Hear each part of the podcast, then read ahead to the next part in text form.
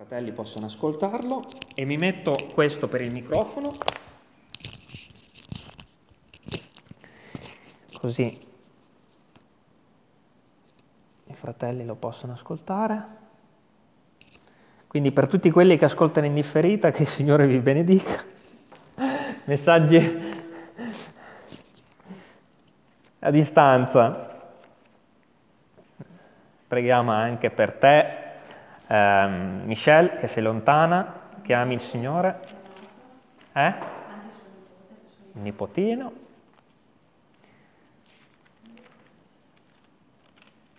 Eh, allora, siamo a Romani 2 da tempo oramai.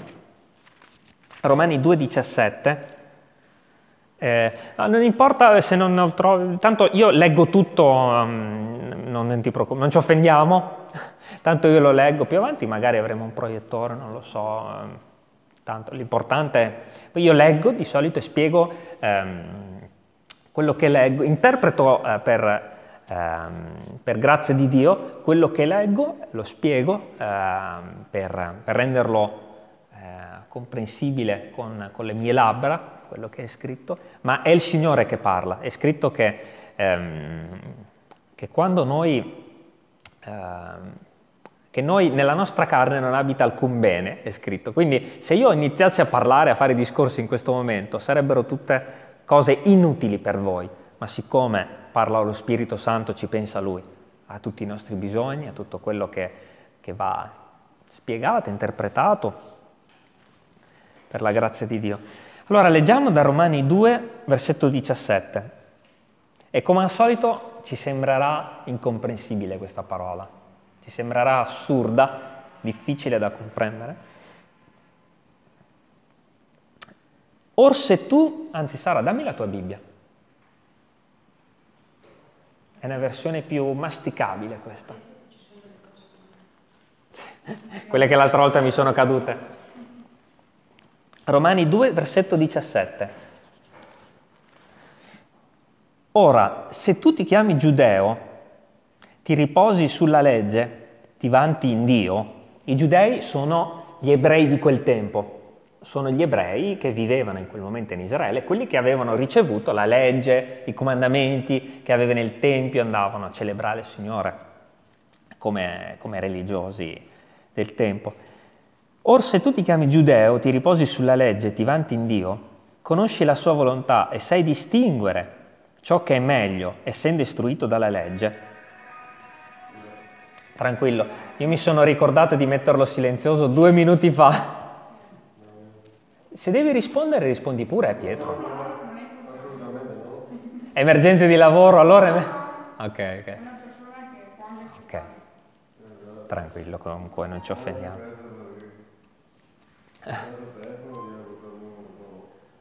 Siamo in famiglia. Allora, sì. Anche Gianfranco sei subito...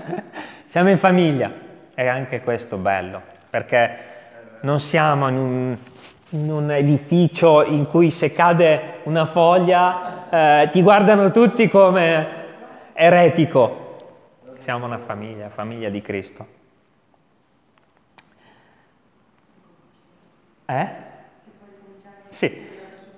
Ora se tu ti chiami giudeo, ti riposi sulla legge, ti vanti in Dio, conosci la sua volontà e sai distinguere ciò che è meglio, essendo istruito dalle leggi, e ti persuadi di essere guida dei ciechi, luce di quelli che sono nelle tenebre, educatore degli insensati, maestro dei fanciulli, perché hai nella legge la formula della conoscenza della verità. Come mai dunque tu che insegni agli altri non insegni a te stesso? Tu che predichi non rubare, rubi tu che dici non commettere adulterio, commetti adulterio. Tu che detesti gli idoli, ne spogli i templi. Tu che ti vanti della legge, disonori Dio, trasgredendo la legge. Infatti, come è scritto, il nome di Dio è bestemmiato per causa vostra tra gli stranieri. La circoncisione è utile se tu osservi la legge, ma se tu sei trasgressore della legge, la tua circoncisione diventa incirconcisione. Se l'incirconciso osserva le prescrizioni della legge, la sua incirconcisione non sarà considerata come circoncisione. Colui che è per natura incirconciso, se adempie la legge, giudicherà te che con la lettera e con la circoncisione sei il trasgressore della legge. Giudeo infatti non è colui che è tale nell'esterno e la circoncisione non è quella esterna, nella carne, ma giudeo è colui che lo è interiormente.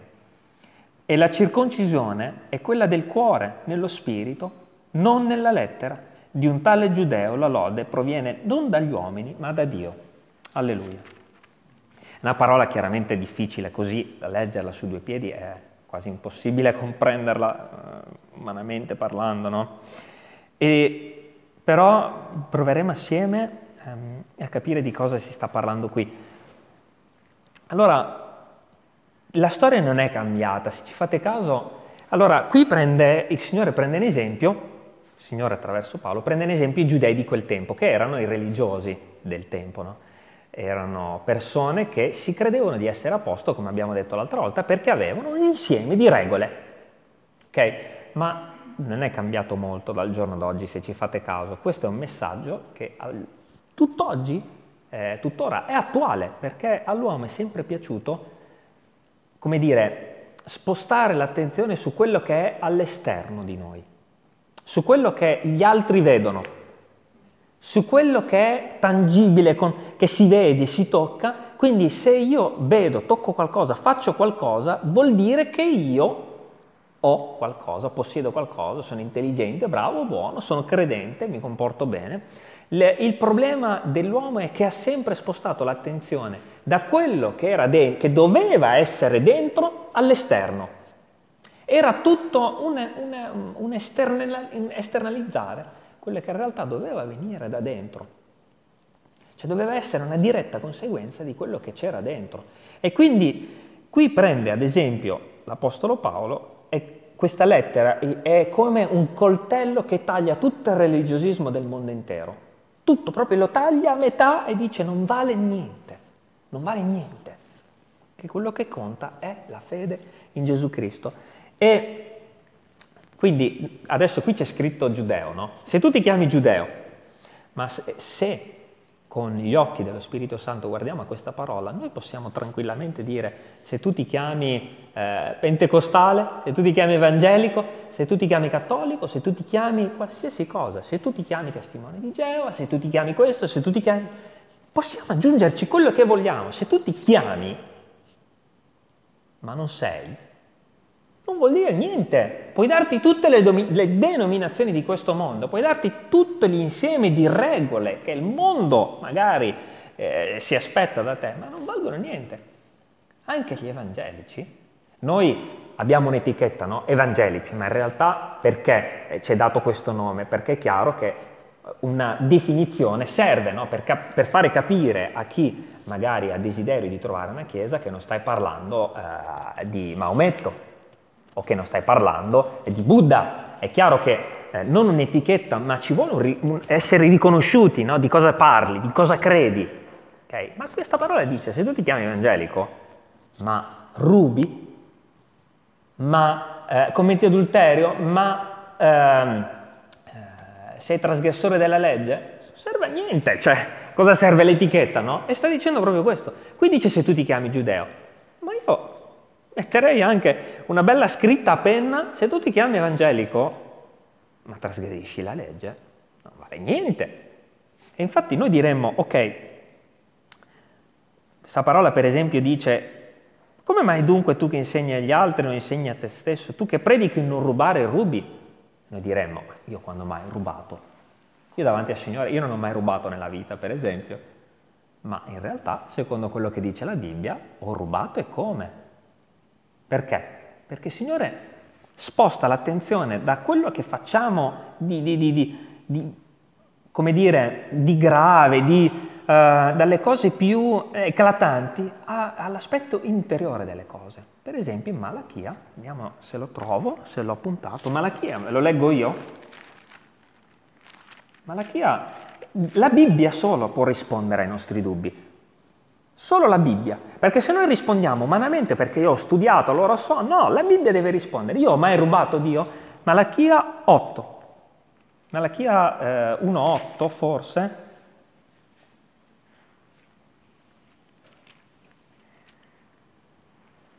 Eh, ho segnato l'8, ma forse il 3.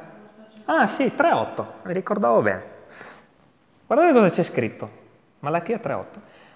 L'uomo, quindi domanda che noi ci siamo fatti. Malachia è prima di Matteo, il libro prima di Matteo, del Vangelo di Matteo. L'uomo può forse derubare Dio? Quindi domanda, ce la siamo fatti? Io posso derubare Dio? Se Dio è lassù, come faccio io a derubarlo? I giudei dicevano, io non rubo, io non rubo. E invece, Malachia 8, l'uomo può forse derubare Dio, eppure voi mi derubate. Sì, sì, è prima di Matteo, ma non vi preoccupate, tanto non, non, è un semplice versetto. E guardate cosa dice. Questo è Dio che parla. Voi dite, in cosa ti abbiamo derubato se non abbiamo toccato le tasche di nessuno? Eh? Guardate come il Signore sposta l'attenzione da quello che facciamo di tangibile a quello che c'è dentro, dentro. In cosa mi avete derubato? Nelle decime, nelle offerte e in questo caso era eh, qualcosa di eh, materiale, no? perché il popolo era, a quel tempo era obbligato a dare eh, al Tempio, a dare la decima parte di quello che guadagnavano, ma in realtà ci dice la parola che questo era solo un aspetto ehm, che riguardava eh, un, aspetto più eh, profondo, un aspetto interiore. Voi mi derubate con le vostre offerte, con la primizia di ogni vostra rendita. Voi mi derubate quando non mi offrite del tempo, mi derubate quando non date gloria a me, mi derubate quando non vi interessate di me, mi derubate quando in qualche modo io non sono il centro dei vostri pensieri, mi derubate quando non date gloria a me ma a qualcun altro. È una cosa che riguarda il cuore. Quindi l'uomo può e come derubare Dio? Perché quelle offerte, dice la parola di Dio, le offerte erano volontarie. Quindi tu mi derubi perché non mi dai qualcosa che viene dal tuo cuore.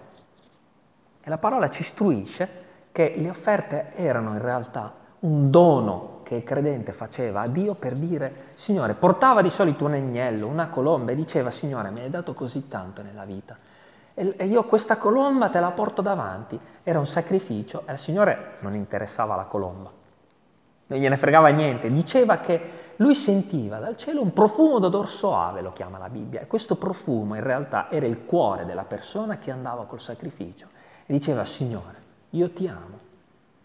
Quindi mi derubi nel momento in cui non mi dai la tua adorazione, non mi dai la tua offerta, non mi dai, non mi dai la tua preghiera, non mi dai gloria. Non, so, non faccio parte della tua vita, quindi tu mi derubi. Quindi l'uomo può e come derubare Dio? Il religioso dice io non ho toccato mai niente, non ho mai derubato nessuno. Dio dice non importa, tu mi derubi. Vogliamo andare avanti? Non commettere adulterio. Ma la parola dice che semplicemente guardare la donna del prossimo è commettere adulterio. Io aggiungerei altre cose. Tu che dici che non invidi, in realtà io esco la mattina e invidio continuamente vedo la macchina più grossa della mia, io invidio.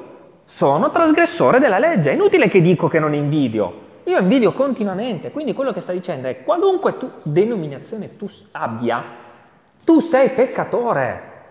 Tu commetti continuamente peccato, tu disonori Dio. E infatti è scritto, il nome, il nome mio, per colpa vostra, è calpestato, perché la gente dice, ah, quello è un credente? Però qual è il bello di questa parola? Perché deve essere un conforto per noi parlare di queste cose?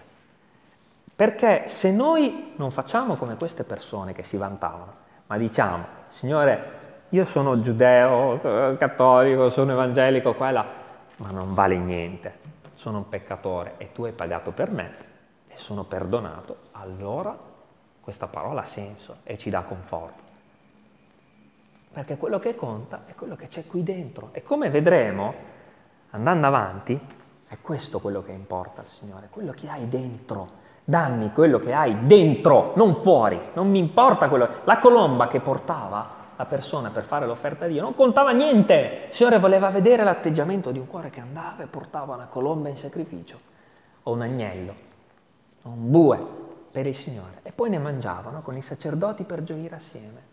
È un esempio di come nell'antichità era un esempio di quello che fa adesso il credente che ha fede in Cristo Gesù. Un esempio, un'immagine. A, a quel tempo c'era il bue, al giorno d'oggi c'è accendo la macchina, mi costa andare in chiesa, mi costa fatica, mi costa denaro, mi costa qualsiasi cosa, è la mia offerta. Pensate, Signore, è tutto spirituale, è tutto spirituale, è una cosa di cuore, il cuore. Altro che scalare le montagne in ginocchio sui ceci. Cosa se ne fa Dio? Se dice voglio il tuo cuore. Il Signore è innamorato di noi. Il Signore è innamorato di noi e normalmente uno sposo che cosa vuole dalla sposa? L'amore. Chiaramente si aspetterà, eh, mia moglie mi fa spesso da mangiare delle cose buone, ma se lei mi preparasse quelle cose buone senza darmi l'amore, cosa, cioè per me cosa sarebbe? Un, un dovere, no?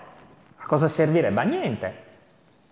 Quindi si dice la parola, tu ti chiami giudeo ma non mi dai amore, mi derubi, commetti adulterio, trasgredisci la legge, la gente vede, infatti dice il nome di, il nome di Dio a cagione vostra è bestemmiato tra gli stranieri, perché gli altri dicono allora se un credente è questo, allora posto, è facile, no? Parlo per me, io quando parlo così, io giudico me stesso e dico, questo sono io, questo sono io, io sto parlando a voi, ma dico questo sono io, sono così, dico sono evangelico, e per me potrebbe diventare un vanto senza eh, fermarmi nella profondità delle cose, nel, senza eh, scavare. Dice qui tu, tu che detesti gli idoli, ne spogli i templi. Gli idoli al giorno d'oggi possono essere tante cose, possono essere oggetti, possono essere eh, trasmissioni televisive, possono essere tante cose. Dice tu che i giudei non avevano idoli, non avevano immagini, sculture di altri dei. E al giorno d'oggi noi potremmo dire, noi in casa non abbiamo cose strane, non abbiamo immagini, statue, eh, non abbiamo madonne che piangono, cose del genere. Però dice, quelli sono idoli, ma lo è anche eh, un, un programma televisivo, lo è anche un paio di scarpe, lo è anche una macchina, sono tutti idoli. E dice, allora tu non hai quello, però hai degli idoli. Allora che cosa vuol dire? Non hai le statue, però hai comunque degli idoli. Allora, vedi che questo per dire, io ho degli idoli che tutti i giorni, ai quali devo rinunciare tutti i giorni, ma questa parola è per dire che il, quello che eh, interessa al Signore è qui, è nel cuore, è nel cuore, non è all'esterno. Tu puoi anche non avere statue in casa, ma se nel cuore hai degli idoli, è un problema. Il cuore, Dio vuole il cuore. Ed è bellissimo perché cioè,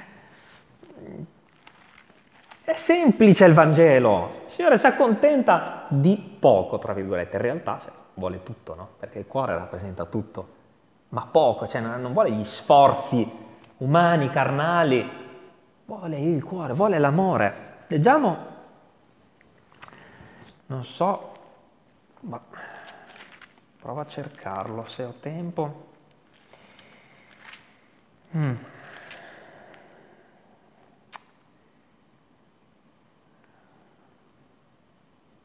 Il giovane ricco, dai, leggiamolo. Luca 18. Luca 18, 18. Guardate come il Signore fa l'esempio di un ragazzo che si credeva a posto. Si credeva a posto perché si comportava bene e faceva la sua vita eh, normale, da religioso. Si avvicina a Gesù e dice, Maestro buono, che devo fare per ridare la vita eterna? Cioè, cosa devo fare per essere salvato? Perché, eh, sì, scusa, eh, perché chi vive di religiosismo dentro ha un dubbio atroce continuamente, in realtà non è a posto, non, ha pace, perché sa bene che quelle cose non lo salveranno. Che devo fare per essere salvato? Gli sta dicendo. Cioè, quindi pensate, un religioso, un religioso che dovrebbe sapere come stanno le cose, va da Gesù e gli dice cosa devo fare per essere salvato. cioè doveva, doveva essere lui a dirlo a Gesù, sai che sono salvato? E invece stava andando a Gesù dicendogli cosa devo fare? Sono tutti preoccupati i religiosi, tutti preoccupati. In realtà pensano che facendo, facendo, facendo, in realtà dentro hanno un dubbio atroce dalla mattina alla sera e dice cosa devo fare per essere salvato? Era nel dubbio, va di nascosto probabilmente. Gesù gli disse, perché mi chiami buono? Nessuno è buono tranne uno solo che è Dio. Tu conosci i comandamenti. Non commettere adulterio, non uccidere, non rubare, non dire falsa testimonianza, onora tuo padre e tua madre. Cosa? Sapete cosa gli ha risposto lui? 21. Ed egli gli rispose, tutte queste cose io le ho osservate fin dalla mia gioventù. Davvero? Davvero? Cioè veramente questo ragazzo stava dicendo a Gesù, io non sono un peccatore, sono a posto. Allora, guardate cosa il Signore è intelligente, sa per amore, perché Gesù in quel momento lo ha amato, sapeva che aveva un dubbio, una difficoltà e voleva tirarlo fuori. E gli disse, Gesù udito questo, gli disse, una cosa ti manca ancora, lo ha messo alla prova, gli ha fatto subito vedere che non era vero quello che ha detto. Vendi tutto quello che hai e distribuiscilo ai poveri e avrai un tesoro nel cielo. Poi vieni e seguitami. Ma egli, udite queste cose, ne fu afflitto perché era molto ricco. Gesù, eh, vedutolo così triste, disse, quanto è difficile per quelli che hanno delle ricchezze entrare nel regno di Dio. Sapete cosa è successo in quel momento? Gesù, lui gli ha detto che i comandamenti li aveva rispettati tutti, il giovane ricco. E lui ha detto, ah sì, allora vendi tutto quello che hai, perché il primo comandamento dice, ama il Signore, il Dio tuo, e non avere altri idoli al mio cospetto. Primo comandamento. E il secondo, dice Gesù più grande ancora, ama il tuo prossimo come te stesso. Primi comandamenti falliti. Perché? Perché innanzitutto aveva degli idoli, che erano il denaro. Non amava Dio più del denaro, e poi non amava il prossimo più di se stesso. Falliti completamente, falliti. Cioè, vedete come l'uomo è ingannato? Pensa di essere a posto e in realtà non lo è. Falliti! Io queste cose le faccio fin da quando sono piccolo. Sì, tu queste cose secondo me non le fai da quando sei piccolo. Vedete come conta dentro. Lui probabilmente all'esterno veramente faceva queste cose, ma all'esterno faceva elemosina, aiutava il prossimo, andava in chiesa, ma dai, ma che sorpresa! Gloria al Signore! Eccoti, siediti, siediti pure. Grazie a Dio, grazie al Signore. Signore ti benedica. È il nostro caro ospite per adesso, ma in realtà sappiamo che, che Gesù gli ha parlato, gli ha messo davanti una via e nel suo cuore io vedo che questa via l'ha scelta e adesso la sta percorrendo, quindi altro che ospite, altro che ospite, il Signore ti benedica Marco. E eh, quindi in un attimo Gesù, ah sì, l'hai fatta per tutta la vita, l'hai fatta all'esterno. Eh? Come conta invece il cuore? delle cose, perché c'è un esempio nel Vangelo, non mi ricordo dove è scritto, dove tanti facevano, mettevano nella cassetta delle offerte al Tempio del denaro e c'era una vecchietta che è arrivata e ha messo tutto quello che aveva, tutto, proprio tutto, perché? Perché questa vecchietta amava il Signore, ha messo più di tutti quelli che avevano del denaro, no?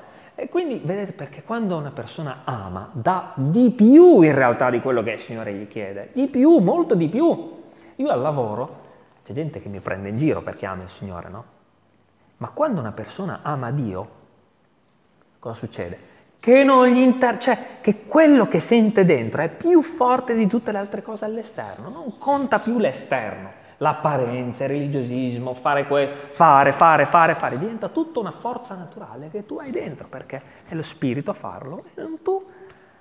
Quindi il giovane ricco fallito davanti al Signore Gesù, subito, in un attimo in un attimo, in pochi secondi. Perché il Signore Gesù gli ha detto, guarda che tu devi semplicemente convertirti dalle tenebre a Cristo. Non voglio che passi ancora tutta la tua vita a fare, fare, fare, fare quando devi credere. Mamma mia, quanto è bello il Vangelo. Quanto è bello che il Signore non mi chiede di scalare l'Everest per essere salvato. Gloria al Signore. Meraviglia.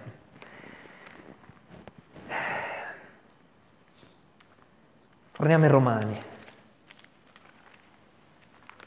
E sapete perché il Signore ci chiede di, uh,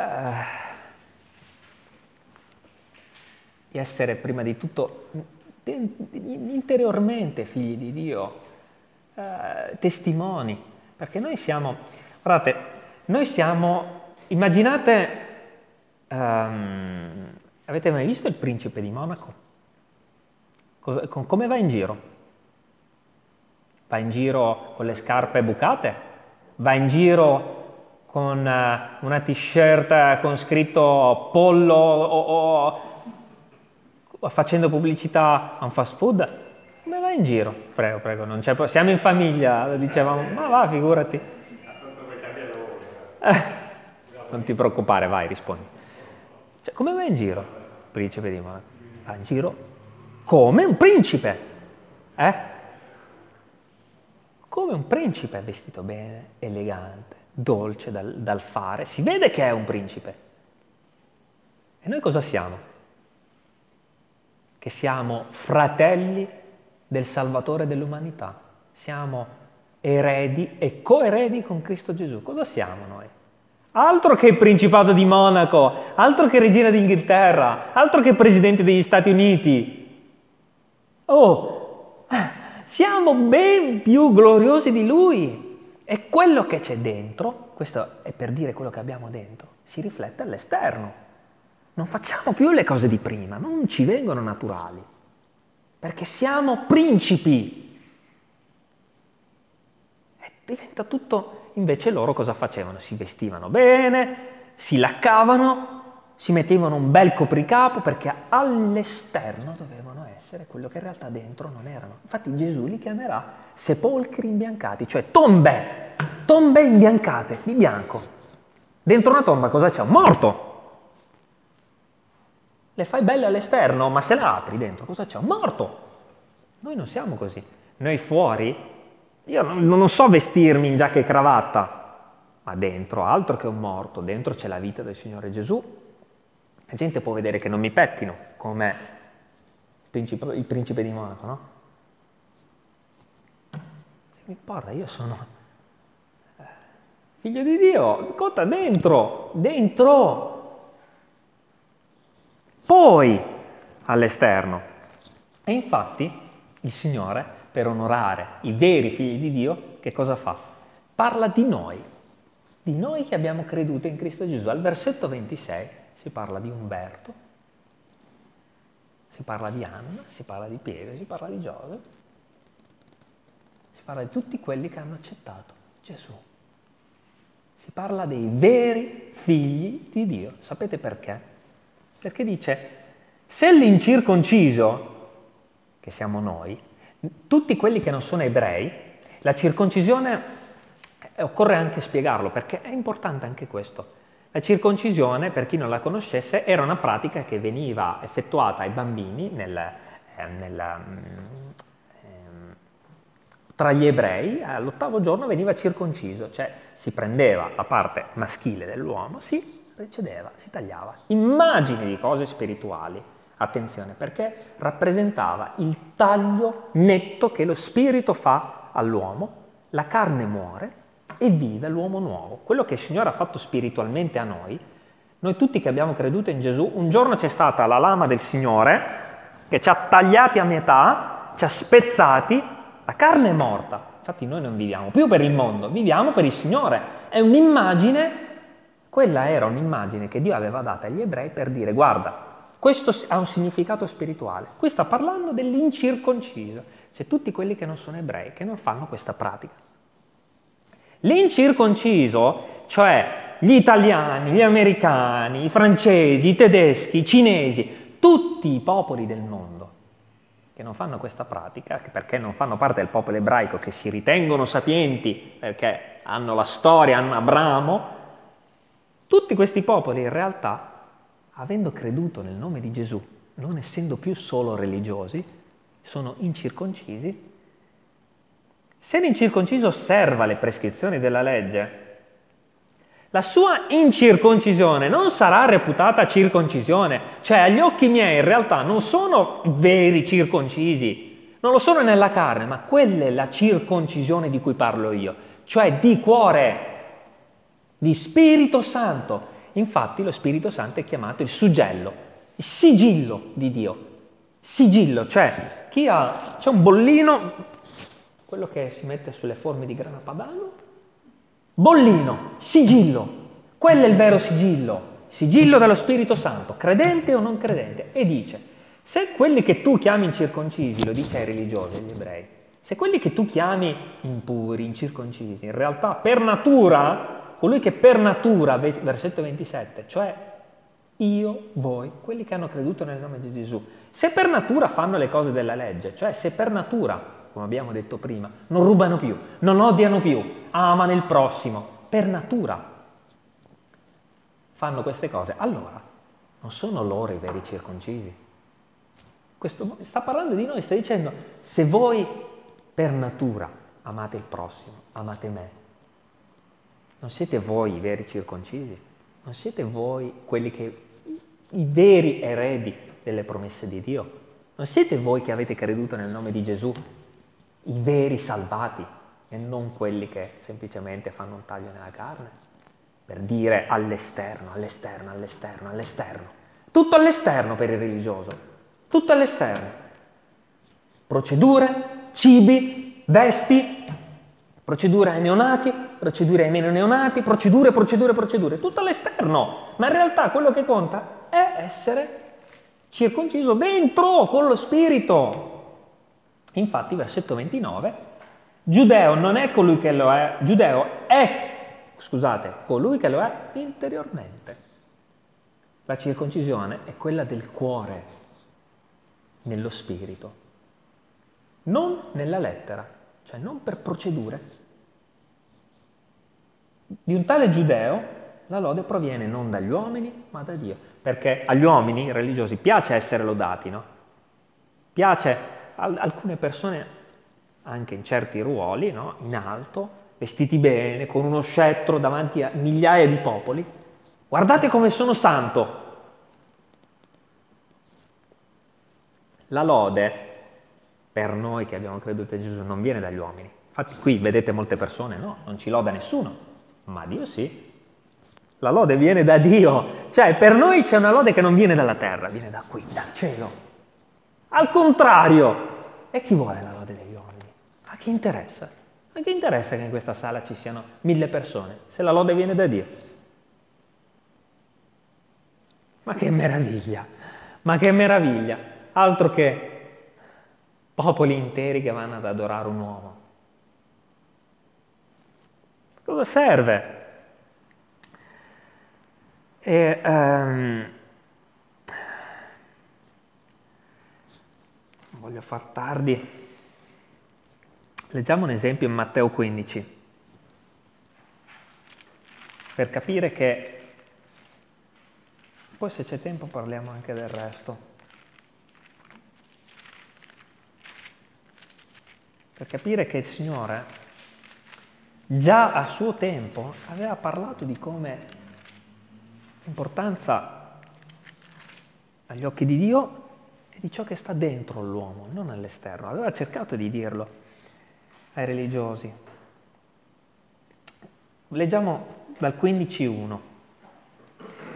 Allora vennero a Gesù da Gerusalemme dei farisei, ancora dei religiosi, e degli scribi. Gli scribi erano quelli che, pensate cosa facevano?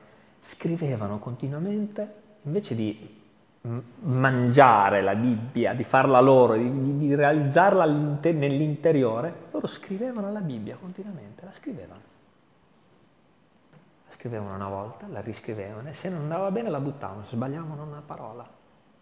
Scrivevano, scrivevano, scrivevano, scrivevano. Invece di praticare, scrivevano loro. Gli dissero, perché i tuoi discepoli, questo a, a Gesù dissero, perché i tuoi discepoli trasgrediscono, trasgrediscono la tradizione degli antichi? Non si lavano le mani quando prendono il cibo.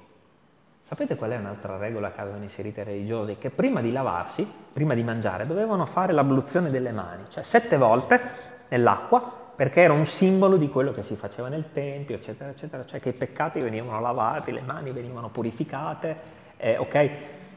Simbolo esteriore, ok? E dice, ma perché non vediamo tracce all'esterno di queste cose? Ma egli rispose loro, ok, loro non si lavano le mani in questa maniera.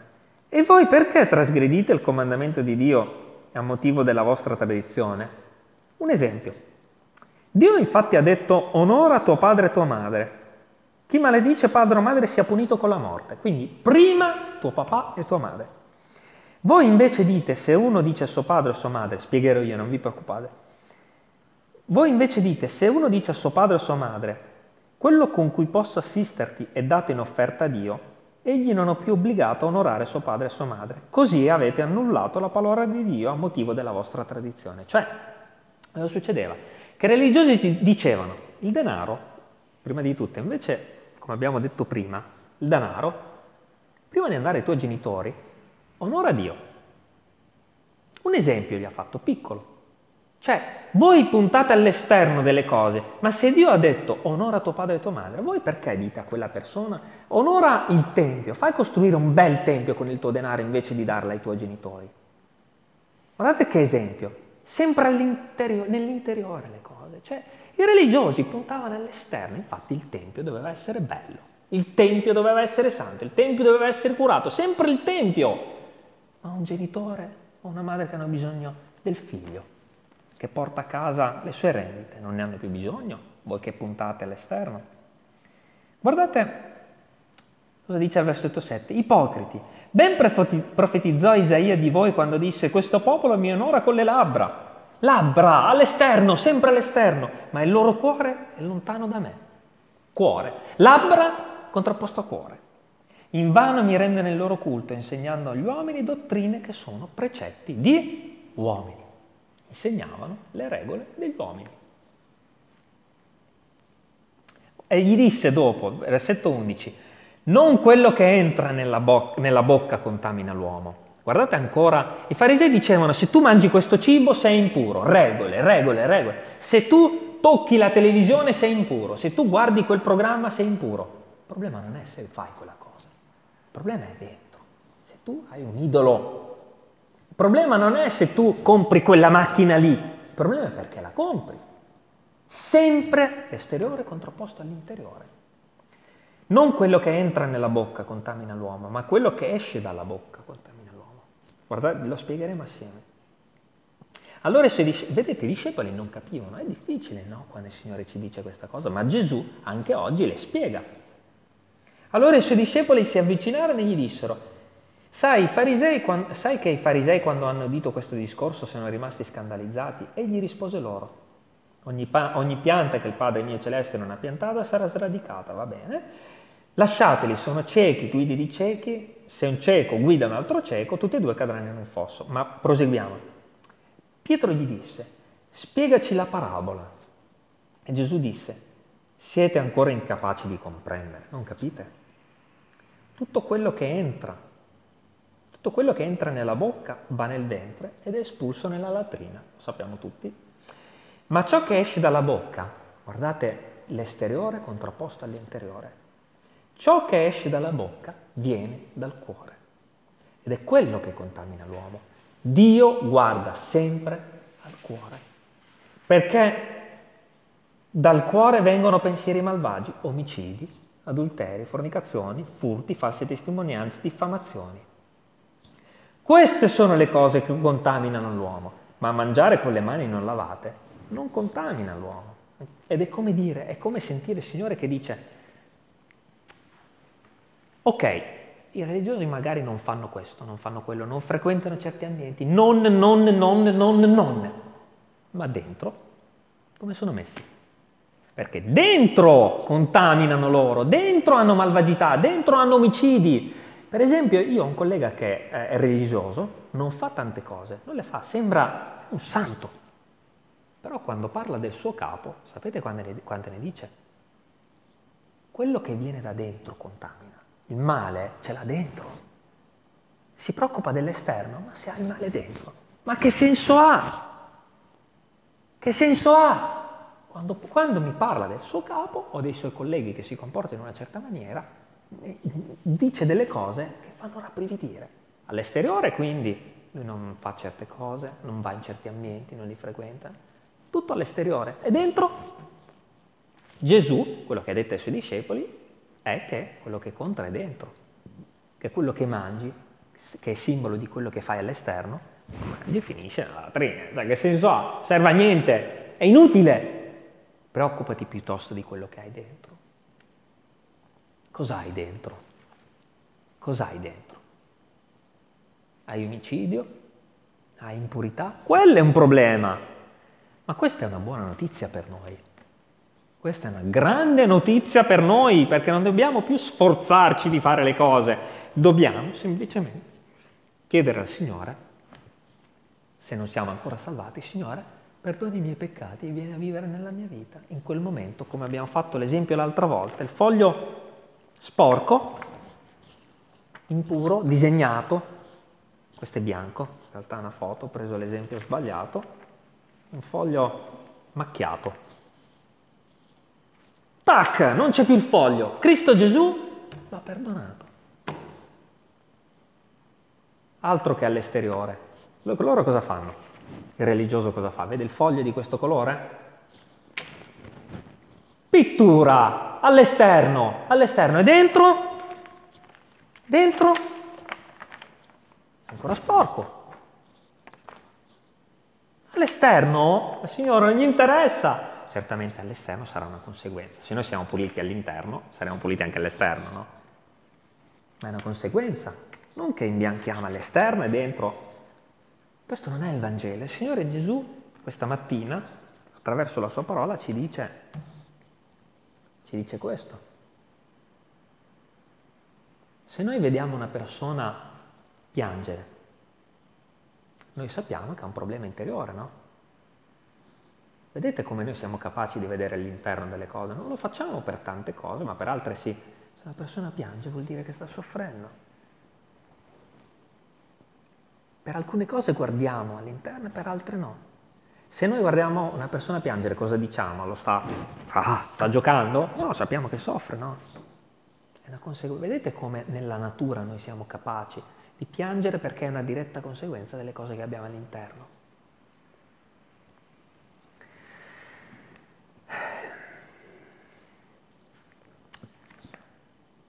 Non voglio appesantirvi perché sono già 40 minuti e credo che quando centriamo bene il punto delle cose è meglio fermarsi. Potremmo andare avanti ancora, certo, ma dobbiamo riflettere su questo.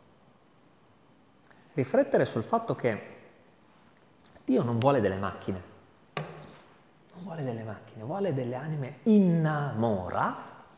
E l'innamorato non si sforza. Io non mi devo sforzare di compiacere mia moglie, non mi devo sforzare, mi viene naturale, no? l'innamorato o no? Dio non vuole una domestica. La domestica non ti ama. Dio vuole un innamorato. Quindi la domestica invece si occupa di cosa? Di pulire. Pulire, tutto pulito, tutto all'esterno, tutto imbiancato. E a volte pulisce anche male. È tutto imbiancato, all'esterno, tutto pulito. Ma poi la domestica ama? No, non ama, tua moglie ti ama. Per questo Dio non vuole domestico, non vuole un religioso, non vuole qualcuno che imbianca continuamente all'esterno e dentro non si può, vuole un innamorato. E questa parola che abbiamo letto è molto difficile, è tagliente, è dura, eh, probabilmente nei vostri cuori ha anche causato un senso di, come dire, eh, ci sentiamo un po' turbati, no? In realtà quello che dice il Signore è, non è una buona notizia, Leggere che il Signore non si, occupa, non si preoccupa di quello che è all'esterno, ma all'interno, è una buona notizia perché? Perché possiamo confessarlo. confessando che siamo peccatori, Dio ci purifica. Cioè, in quel momento facciamo quell'operazione. Sporcizia, tac, non c'è più. E di base è una volta per tutte per il credente. Cioè il credente, il peccatore, fa una volta questa operazione. Una. Per tutta la vita, tutti i peccati che ci sono dentro non si vedono più, c'è solo all'esterno Gesù, non si vede più. Lo fa una volta, ma ogni giorno, siccome commettiamo dei peccati, quello che facciamo ogni giorno è invece di imbiancare fuori, Signore, ho fatto questo una volta per tutte, grazie che mi hai perdonato, però te lo confesso, ti confesso che ho odiato, ti confesso che ho peccato questa mattina, ieri, oggi, domani, lo confessiamo tutti i giorni, tutti i giorni ci purifichiamo in Cristo, ma è un'immagine spirituale delle cose, non che abbiamo bisogno di andare a lavarci o di... eh, all'esterno, non è l'esterno, non è l'esterno delle cose. Mai. Dio vuole degli innamorati. Stupendo il Vangelo. Quanto ci ama il Signore. Quanto ci ama il Signore che non ha voluto dei robot, ma degli innamorati. Gloria a Dio. Non so se... No, fermiamoci perché non voglio non voglio far tardi già, 45 minuti sono troppi. E